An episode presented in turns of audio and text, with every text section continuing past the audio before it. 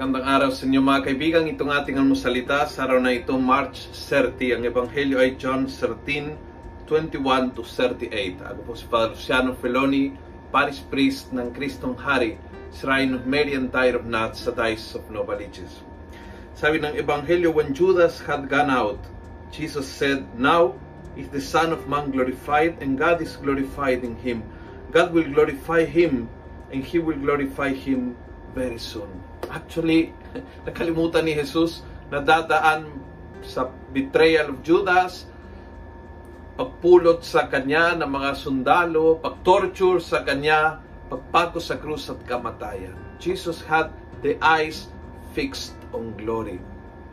At lahat po na nadaanan niya ay nakita niya na ay, ay, ay isang hagbal lang patungo sa luwalhati isang hagbang patungo sa tagumpay, isang hagbang patungo sa sa pagiging kaganapan ng plano ng kanyang ama, isang hagban tungo sa sa ganap na nabuhay, ganap na kalwalhatiang, ganap na kaligayahan, ganap na kapayapaan.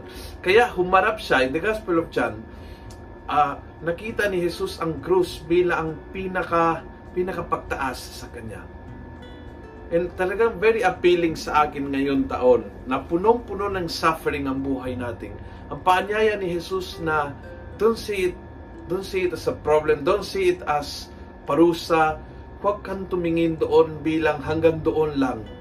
Ang suffering ay isang hagban lang. Konting panahon lang at mag-glorify uli. Beautiful. Now is the Son of Man glorified.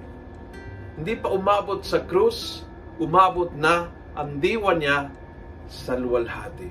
At yung ang yung ang attitude na gusto ng Panginoon ibinigay sa atin. Hindi pa umabot tayo sa gitna ng unos, ang diwa nating umabot sa kabilang pampang. Hindi pa tayo umabot sa pinakamatinding problema, umabot ang diwa nating sa pinakasolusyon. Ganyan, kaya ho ang isang Kristiyano ay isang tao puno ng pag-asa at kaligayahan saan man sitwasyong ilagay mo siya. Dahil alam niya, the cross will never be the final word. Kung gusto mo ang video ito, pass it on.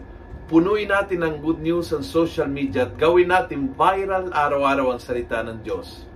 God bless.